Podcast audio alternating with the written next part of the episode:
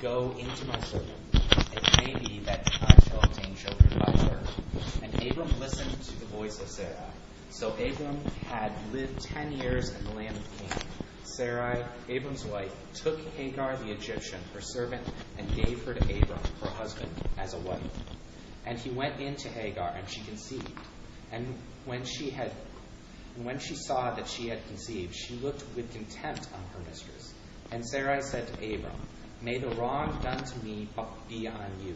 I gave my servant to your embrace, and when she saw that she had conceived, she looked on me with contempt. May the Lord judge between you and me.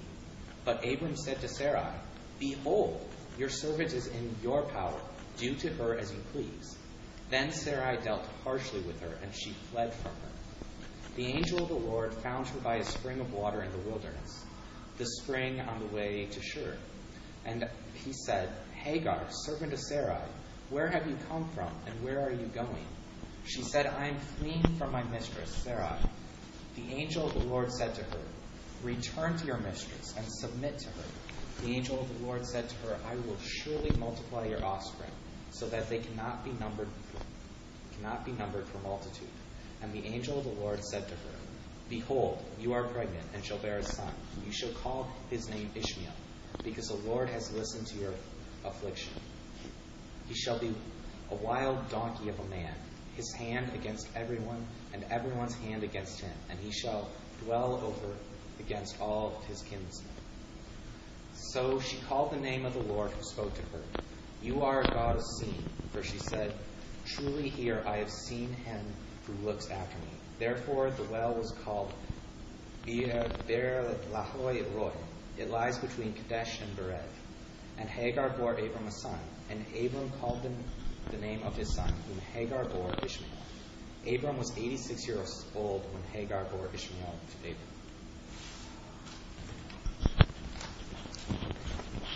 All right, thanks, Ryan. I appreciate that. Um, so this semester, getting all geared up here.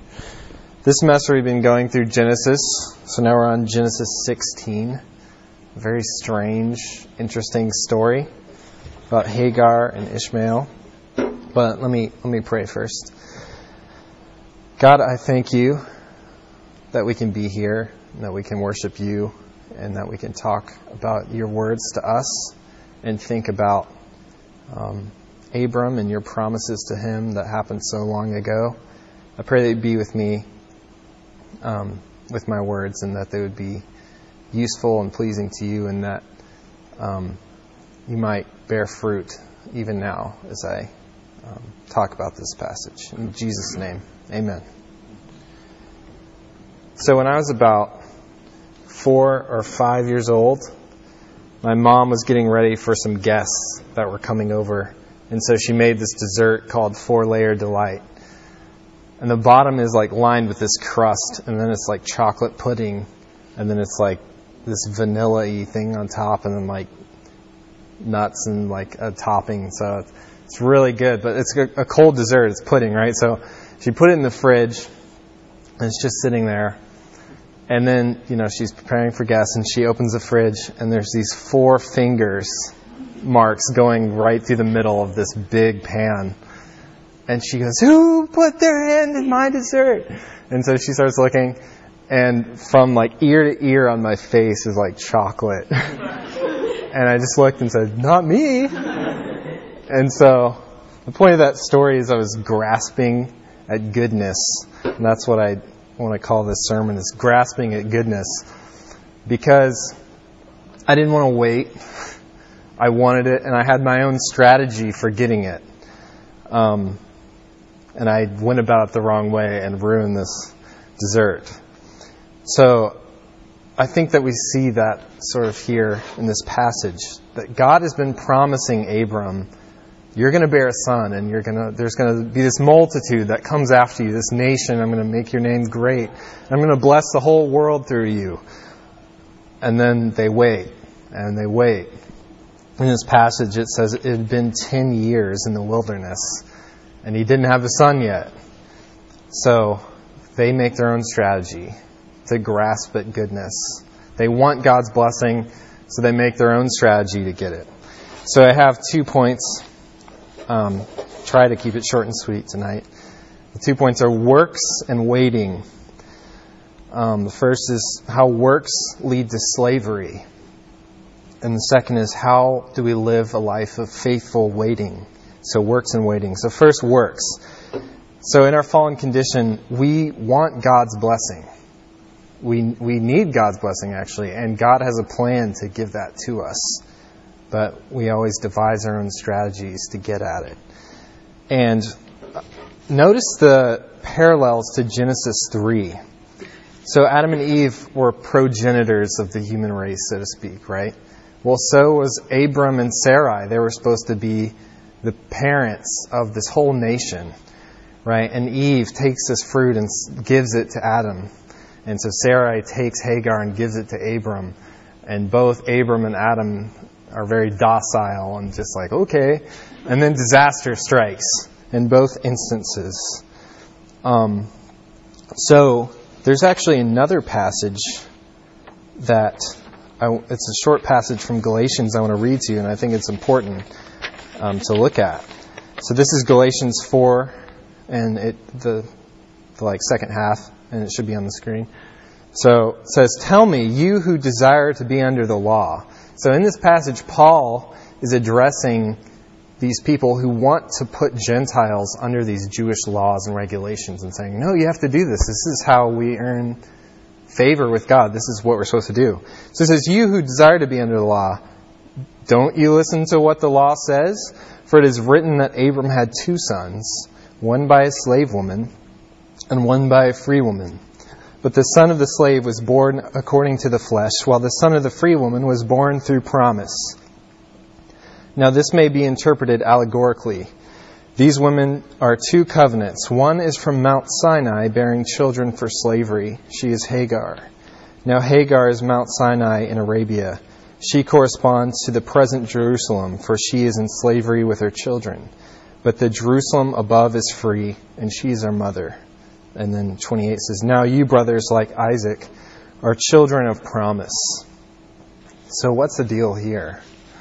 Two covenants and slavery. When did this come into the picture?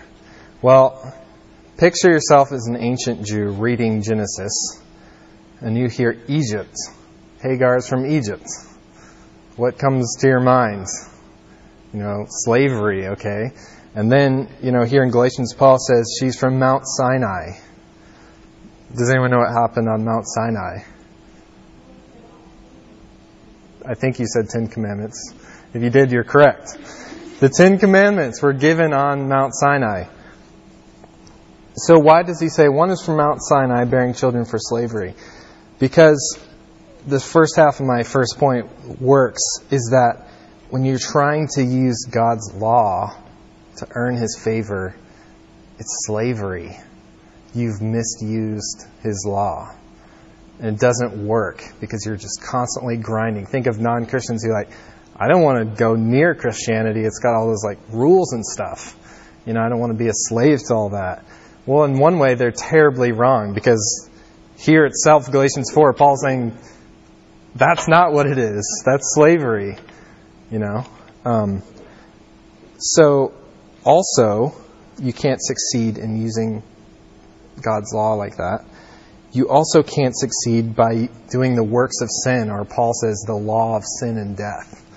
Um, this is the grasping for goodness. It doesn't work. So notice when Sarai, when Hagar conceives a child, it says she looked with contempt at Sarai, her mistress. So when I was thinking about this, I think, doesn't your sin sneer back at you once it's been conceived? You know, once after you cheat on a test or you look at porn or you tell that person what you finally wanted to tell them? Does your does your itch really feel scratched, or do you just feel like mocked? Do you feel like I was tempted to do this and I did it and I thought it would be good, but I just feel like it's sneering at me, that it's looking at me with contempt. Um, so you're grasping at goodness, your human strategy to get blessing it doesn't work. It's slavery, and then you get caught into it, and you just have to serve this master. And we even seek out masters to serve. That's how bad we are in our fallen state. So we see that works don't work, so to speak. So how do we live, right? Um, how do we get God's blessing? How do we get back into the garden? And we see that we need to live a life of faithful waiting. We need to wait for God's promise. Um, and the trick to knowing to waiting faithfully is remembrance. We did a messianic Passover Seder last uh, two weeks ago or something, and um, la- last week. And what is the point of Passover? Does anyone know? Like, why did they celebrate Passover? Ashley? Yes. Yes. To remember was her answer in short for the recording. And it's remembrance. And then at the Eucharist, that communion, Last Supper, Jesus says, Do this in remembrance of me. And, you know, throughout the Old Testament, God says, um, build an Ebenezer, which would be like a pile of stones. And so that when your children look on it and they say, What's that? You say, Well, that's when God opened up the Red Sea so we could cross on dry ground. So, remembrance is a big deal for our Christian faith. And you have to remember that you're a child of the promise, what it says in Galatians 4. You need to know not only that you are a child of promise, but you need to know the child of promise.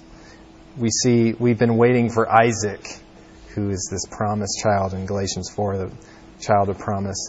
But Jesus was the child of promise.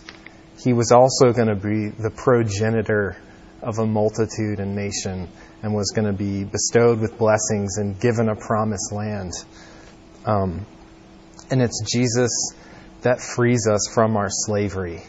Because on the one hand, we have, I can be a goody two shoes and just try to earn it all. And then if you succeed, self righteousness. If you fail, guilt. That's the trap. So then you say, well, I'll just do it on my own. And then disaster strikes.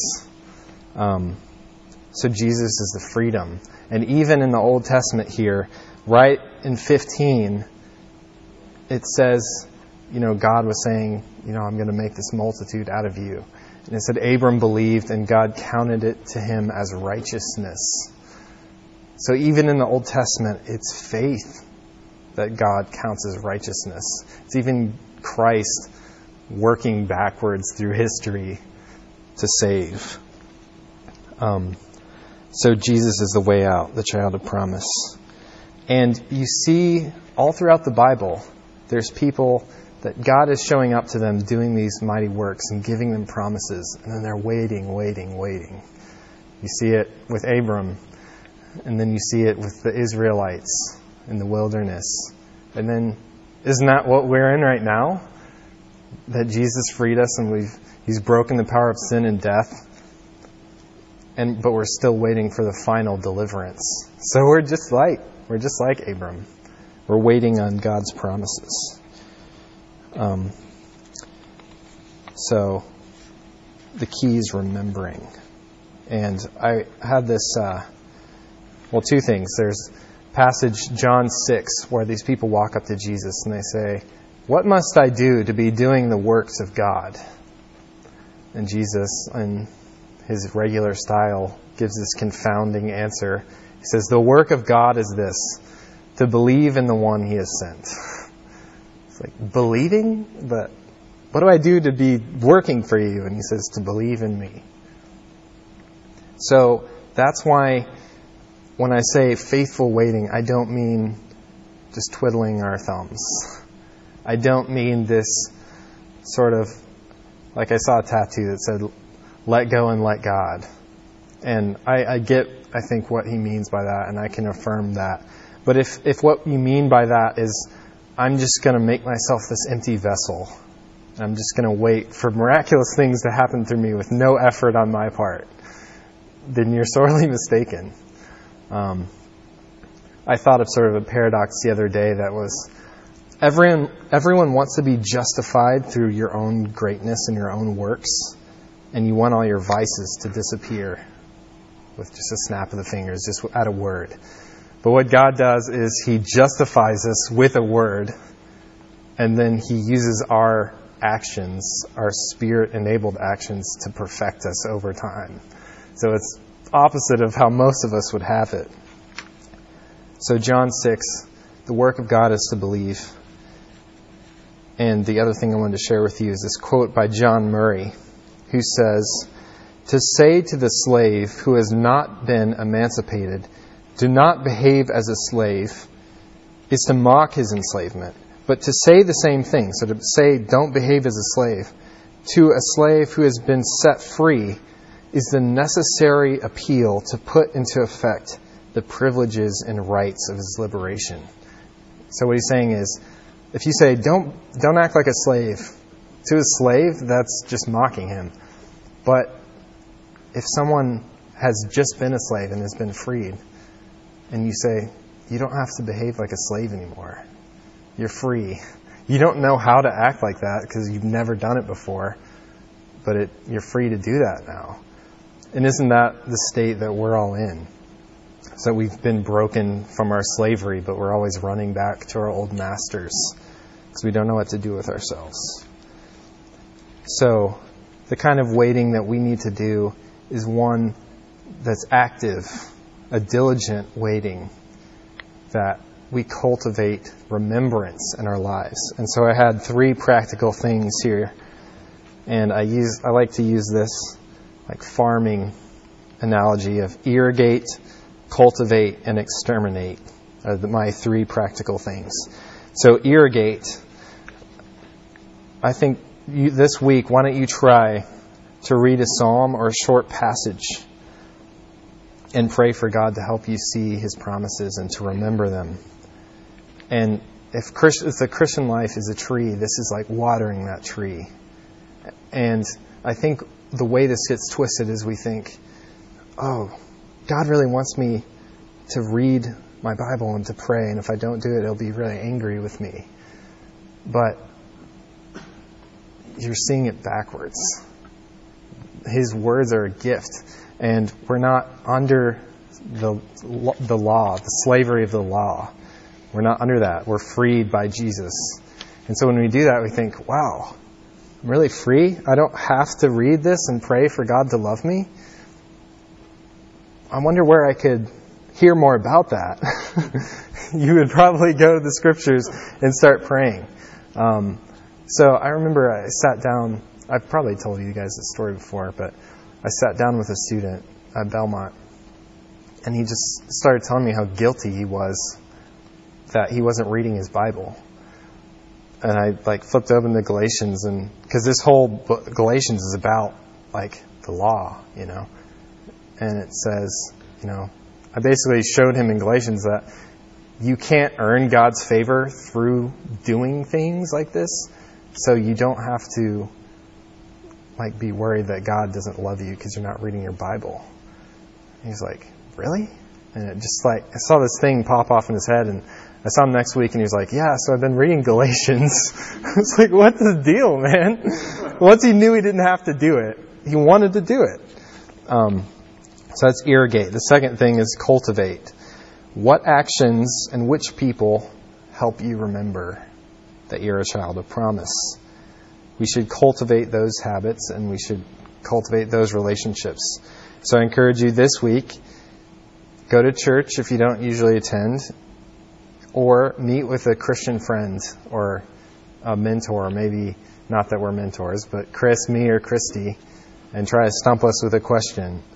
Um, or just a, a, friend appear and say, Help me remember who I am.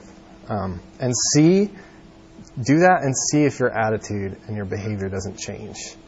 Um, so that's cultivate. The last one is exterminate. And remembering is a pesticide to sin. It stops sin in its tracks. Um, when you remember who you are, you know, the, the girls have been going through in their small group this book called Real Sex.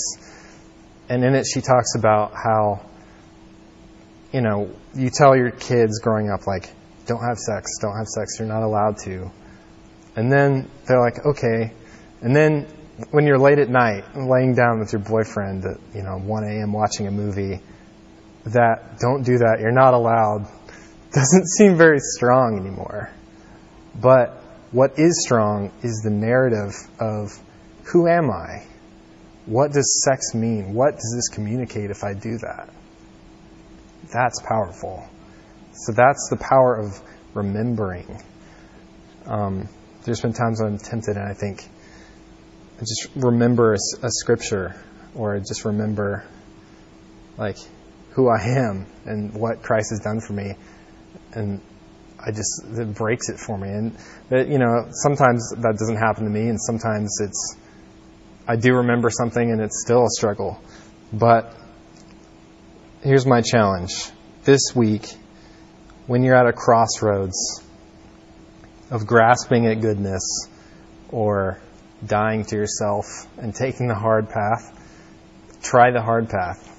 Try dying to yourself and see if you don't taste life on the other side of that.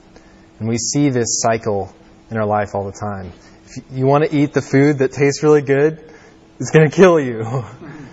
You want to lay on the couch, it's going to kill you. But the things that feel like death, studying, exercising, eating healthy, those things lead to life.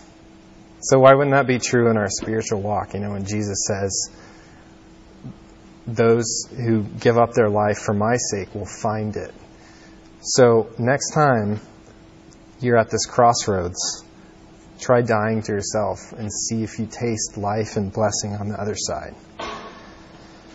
So, so we got works is slavery. So remember that. And remembering is the key to waiting faithfully. Um, so let me pray for us. God, I pray that you'd help us to remember that we're children of the promise, not children of slavery. I thank you that you're merciful. Though I didn't talk about this, that you say that I've heard you. Ishmael means he hears or God hears. And you hear us in our distress, and you're merciful towards us. Thank you for your promises. So help us to be children of the promise who wait with patience and faith, knowing who our Father is and certain, being certain that his words come to pass because they're sure and they're true. In Jesus' name, amen.